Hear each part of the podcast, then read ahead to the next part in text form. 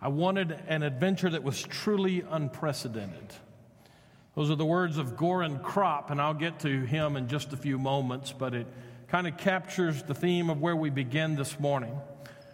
We in Western society celebrate individualism. Goran Kropp was one of those who was a consummate adrenaline junkie. He died roughly 16 years ago now. And uh, he was one of those guys who loved to do things on his own. We love that in Western society. We celebrate the individual and individual achievement and effort. Last night, in preparation for the Super Bowl, we, at our house at least, were watching some of the NFL Honors program. And part of that, they highlighted these individuals couple of times they had groups in mind, but most of the time they were highlighting individuals, giving out awards for those individuals who did great stuff this year. Part of that, they recognized this year's class of the NFL Hall of Fame inductees. I was intrigued as I watched that, that this, which is a team sport, celebrated the individual more than they did the team. We shouldn't be too surprised by that. That's Western society and our fascination with individual effort and accomplishment. We will see that over the next couple of weeks as we watch the Olympics unfold before us, and we will see those people. And occasionally there will be teams that will be recognized, but for the most part, we will uh, award those people who have great individual effort with gold and silver and bronze medals. Ours is a society in the West that loves individual accomplishment. I wonder how it is with us. Let me go back to Gordon, Gordon Kropp for a second. He wanted to be and to do something that was unprecedented, he said. So in the 1990s, in the late 90s to be exact, 96, he climbed aboard his bicycle in Sweden and he rode his bicycle alone, carrying all of his climbing equipment that he would need to climb Mount Everest. He rode across the continent to Nepal, all the way up to Mount Everest. And then over the next several weeks, he made the effort and finally succeeded in climbing Mount Everest totally by himself without the aid of bottled oxygen or anything like that. It was an incredible accomplishment. In the world of climbers and adventurers celebrated him for, which brings us back to our chase with the preacher. Ecclesiastes chapter 4 today. If you have your Bibles, I would uh, invite you to join us there. In Ecclesiastes chapter 4, verses 9 through 12, we will find that the preacher, as we have come to know him, the writer of the book of Ecclesiastes, as he has been on his own chase, his search for meaning and fulfillment in life, that he comes up now and he turns to consider individualism as opposed to community. And finally, finally, we find him saying some things in a stretch now that seem to be really good news for us, unless, of course, we buy into Western thought and the push for individualism that often becomes isolationism. So, his conclusion, I'll put it in my words, the title of the message is Better a Rope than a string. Let's read together. Ecclesiastes chapter 4, beginning in verse 9, he says, Two are better than one because they have a good reward for their toil. For if they fall, one will lift up his fellow. But woe to him who is alone when he falls and has not another to lift him up. Again, if two lie together, they keep warm. But how can one keep warm alone? And though a man might prevail against one who is alone, two will withstand him. A threefold cord is not quickly broken. He begins by making this contrast between two different lifestyles, two different philosophies of life, actually. He comes in with this idea of individualism and of community, and he begins to play those off of one another. That's in verses 7 and 8 that we just read. And his conclusion of that is that it's empty if you decide to go the I'll do it alone, I'll go it alone, I'll be my own kingdom and king in my kingdom, he says it's empty. And before it's all said and done, you won't have much to show for that kind of life. So in verses 9 through 12, then he comes in, and we're going to start pulling this apart in just a few moments. But he, he comes back to emphasize why community or companionship is superior to individualism. If you'll notice, this whole passage is bracketed by two different proverbs. Everything that comes in between helps to understand those two proverbs. The first part of verse 9 two are better than one. It's a simple statement. Verse 12, the last part of verse 12, is the second proverb a threefold cord is not quickly broken. And so, what he says with this, and here's the basic idea that we'll begin to flesh out as we work our way through this passage. He says this, in my words, not his a life that is invested is a life that finds meaning. In other words, we're not designed to go it alone. Our, our, system and our society may push us to that, to excel on an individual basis. But we're designed, maybe we could say it this way for those of us who are sports fans uh, life is designed to be a team sport rather than a solo event. So if you're here today and you've bought into a society's push that says just suck it up and get through it on your own, pull back and muster your forces within yourself, and you can do this.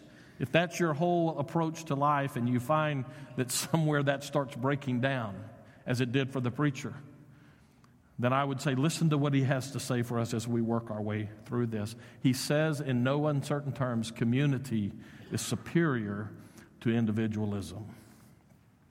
I think we need to kind of wear that and own that for a while in a couple of places. So let me see if I can help us with that. I want you to stop for a moment as we move through this message and let's just pause over this basic idea. Um, what about the relationships of your life? And, and we could flesh that out and we, I could push you into certain arenas. So let me just do a little bit of that. But I want you to see faces and I want you to hear voices. And well, I'm not hear voices like that. We have help for people who hear voices. But in, in your own head, I want you to hear the voices of those people who are part of your circle and who are part of the relationships of your life. Go to that most intimate inner circle of the people, whether it's your immediate family or if your family is not here and you have surrounded yourself with some other people, who are the people that you are investing in in your life?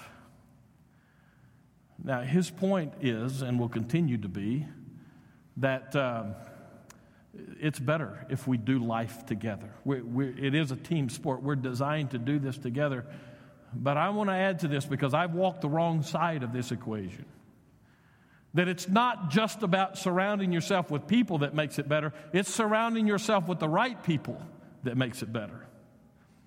I, as a youth minister, I used to love to listen to, well, no, I didn't. I didn't love hear. I, I, didn't like it at all. But I used to get it a lot. These parents who would come to me and they would be concerned about some of the, some of the types of teenagers that we were reaching through that youth ministry. And invariably, their argument, one way or another, would be this I'm, I'm really afraid that those kids are going to be a bad influence on our kids. And what I needed to say more times than not to those parents was, hey, you should worry about your kids' influence on those other kids. Your kid's the problem, not those other ones. I didn't say that. That's why I'm still alive, probably, but that's what I wanted to say. Think about the relationships of your life. Have you surrounded yourself with people? Maybe it's not the inner circle, maybe it's the next circle out. Go to your job, those of you who are still actively working on the job. Those people, you know, you spend, if you're like most working people, you spend more time with people you work with than you do with your family. Well, I mean, unless that's if you take out sleeping you know, I mean, you might be around your kids a lot, but if they're sleeping and you're sleeping, that doesn't count. Your waking hours tend to be with those people you surround yourself with at work. What do you find there? As we'll find, we work a little, little further around into this passage, we may find that, you know, it, some of those people that we are surrounded with make it easy for us to be individualists. We, we, we understand the need for people. for relationships, but it's difficult for us to maintain that in our society. Here's where I come from when I say that our society emphasizes and pushes individualism. Let me use social media as an example. Now, I know that we have all different age groups represented in here, and so I'm not even going to try to keep up with all the newest social media apps and programs that are out there. Let me just take the big three or four and push them out because many of us in this church building today find our place in the world of Facebook or Twitter or Instagram or Snapchat or whatever it is that's that newest level that's out there now. You know, those, it's called social media on purpose because it's where we get out there into the social world in ways that we can't do it on our own. But here's what I found with social media historically that is, that it tends to be isolationistic in the way that it operates. I can sit in the comfort of my home at my computer, or I can whip out my cell phone wherever I happen to be. Oh, by the way, you want to know just how individualistic we are with our social media? Go to a restaurant and watch how many people sit at a table with other people and are focused on their phone all the time. Now, I like doing that. I like doing that until I don't like doing that because I get in trouble doing that because it's not healthy when I do that. That makes sense? You see, our whole social media thing, we get out there, but we do that sitting in the privacy of wherever we happen to be, and we can, well, I started to use a word I probably shouldn't. We, we can push out of the innermost parts of who we are some vile stuff on social media and hide behind the fact that I don't have to look someone in the eye and talk to them while I'm doing that. It was one of the most disturbing things I've ever had to go through as a pastor in the 2016 election cycle as I watched church members where I was at the time. Social media has its place for us, and it can be a very good thing. But if we hide behind it, it becomes a problem for us, and we go deeper into isolation in the process. One of the other things, just as a point of reference for us, um, as it relates to that individualism that often becomes isolation. You realize, don't you, that the older we get, the more isolated we get, the smaller our world gets. You know that as a kid, you have a small family, typically, the younger you are, the smaller that circle is. It gets bigger until finally you get out if you happen to go to public school or into the job world and you get out. But even once you get out of high school, uh, that big circle that you have that is made up of lots of little circles, that gets smaller, and you go to work, and then that gets smaller. And the longer you work and the more you go up the chain, that world gets smaller until finally you retire and your world's really small then. And then you start getting old or older, and you have to spend your time at home because you can't get out. And before you know it, your world is about one room large, and everything else seems to pale in your life. Our world these days, at least Western society, seems to be built on an emphasis of being alone or an individual. That means, and the reason I'm pushing all of that that hard is that it means that we have to work hard at building community. This has to be intentional for us. It has to be intentional in our own lives, on our private lives. We have to break out of that cycle that says, okay, I'm going to go home, but I'm just really tired, so I think I'm just going to go home and just be alone, just me and my wife for a while. But you know, you string about six weeks of that together and you start losing track of what's out there. We have to work hard on the individual level, but also on the church level. And that's really where I want to kind of emphasize us today. I told you before, and I didn't really get much response from you, and I'm a little disturbed by that, but I'll get over it. I'm a young guy, relatively speaking. I love coming to church here. I do. And one of the reasons I do, as Jeremy said earlier, uh, he may have a squirrel beard, but he has good insight into human nature, I've found. This is a friendly church. If you happen to be visiting with us, we just want you to know you're just part of the family. Just come on in and be part of the family here. Teresa and I moved in. We're starting now our seventh month here, and it has been a great experience for us as you as a church have reached out to us and just pulled us close. This church does community really well. And I'm glad for that. I'm proud of you for that. And I'm saying for us today, that's something we're going to always have to really work hard at because the pressures of society would push us into smaller and smaller points of emphasis and work in our lives today. We have to work hard. But that's a problem because, by definition, for us to live in community with one another means that we're going to have to be around one another. And you know how it is. Some people are just messy in the way they live their lives. Some people are hard to live in community with. Some people make it very difficult not to just wall off your house and go, I don't even want out anymore. I love what I think it was Mark Twain who first said it. I think he gets credit for this. He says, The more I get to know people, the more I love my dog.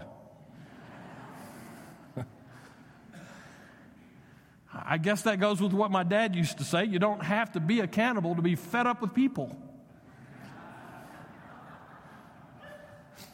I wonder if the preacher of Ecclesiastes understood those things. And actually, the answer to that is he absolutely understood those things. It was a quest for him, it was a chase for him. I'm going to go out, I'm going to see what's out there. And he achieved incredible things. And he comes to these conclusions, those two proverbs that bracket this passage. Uh, being alone is not the best way to go at life. So maybe you're here today and you've been burned by people. First of all, just realize that even in that, you're not alone. People like to burn people. Not every people, but lots of people like to burn people. And so you may be thinking, I need some reasons for this because I've made a pretty nice little living out of being alone. So he gives us four reasons, and I'm not going to have time to look at all of them today. As a matter of fact, I'm probably just going to drill down on one or two pretty quickly here, and then we'll be finished. But before we finish here today, and as you go out, I want you to remember this that we are designed to live in community, and that means we have to work at it. And even though as a church, I think we do this really well, we always have to work at this. It needs to be one of those things that marks the reputation of First Baptist Church, not only across this city, but across this state and across this area. That's a church that makes room for people in their community. Here's the first reason he gives us. It's in the first, uh, excuse me, the latter part of verse 9. The first reason to invest yourself in building community with other people is strictly due to productivity. Latter part of verse 9, because they have a good reward for their toil. The reward, word reward there, if your NIV, I think, says return, it is an investment word. It means larger profits for us to invest our lives in other people and live in community is because we accomplish more that way. We accomplish more, but we accomplish more with less effort, at least on the individual front. It's a great reason. The reason it's a great reason is because there's a lot of stuff that we need to accomplish. Jesus Christ has given us a mission that is impossible for us to pull off if it's just one of us. Let me, let me take our musicians today as an example of this. Now, I preached a sermon one time in another church a long time ago that was tied to this whole idea of going it alone or uh, using or going with a group. And I used the musicians to help underscore that. It was out, actually a spiritual gift sermon out of the book of Ephesians, but I used it this way. I had the drummer get up and come up and play a song on the drums. All right, now let me tell you, I love our percussionist. That that okay this this is the old part of me that just can't, i can't let go. Man i love a great drummer. Some of my best friends were drummers and i love what he does over here. You want to know how good he is? Put me on the trap set and see how it goes. But as much as i love him and the work that he does there after about five minutes of just the drum I, am ready for some more. I, I, want something else to go with him. And so the next thing I did in that sermon, I put the drummer, I would let him go sit down, and then I pulled the bass player up and had the bass player play a lick or few. Now, my son plays the bass, so I have great appreciation for that. But even with that, after a couple of minutes, there's only so much you can do on the bass, really. If you don't have the bass in the drum, you're going to have, I mean, in the band along with the drummer, then you have problems. But even those two together, sooner or later, you start going, I need, I need some, something else.